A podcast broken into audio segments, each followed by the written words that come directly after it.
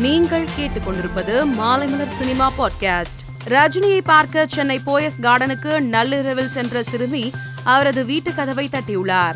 ரஜினிகாந்தின் வீட்டு காவலாளி கதவை திறந்து பார்த்தார். அப்போது வெளியில் சிறுமி நிற்பதை பார்த்து விசாரித்த காவலாளி இது பற்றி தேனாம்பேட்டை போலீசுக்கு தகவல் தெரிவித்தார்.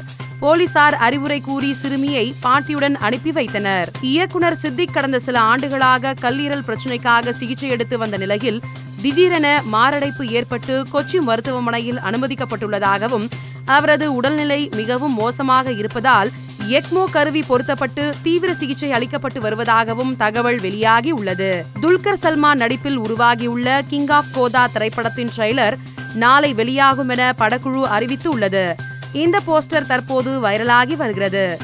விக்ரம் நடிப்பில் இரண்டாயிரத்தி பதினோராம் ஆண்டு வெளியான தெய்வ திருமகள் படத்தின் கிளைமேக்ஸ் காட்சியை பார்த்த நபர் ஒருவர் தேம்பி தேம்பி அழும் வீடியோ ஒன்று இணையத்தில் வைரலாகி வருகிறது.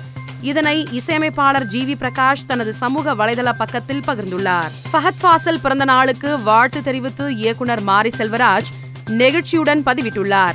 அதில் உங்கள் இரண்டு கண்களும் எனக்கு அவ்வளவு பிடிக்கும். அந்த இரண்டு கண்களை வைத்துதான் என் ரத்னவேல் கதாபாத்திரத்தை உருவாக்கினேன் என கூறியுள்ளார். டம்மி பட்டாசு ஜோக்கர் ஆண் தேவதை ராம ஆண்டாலும் ராவண ஆண்டாலும் படங்களில் நடித்து பிரபலமடைந்த ரம்யா பாண்டியன் தற்போது கருப்பு நிற கவர்ச்சி உடையில் இருக்கும் புகைப்படங்களை வெளியிட்டுள்ளார். இந்த புகைப்படங்கள் லைக்குகளை குவித்து வைரலாகி வருகிறது. மேலும் சினிமா செய்திகளை தெரிந்து கொள்ள மாலைமலர் டாட் காமை பாருங்கள்.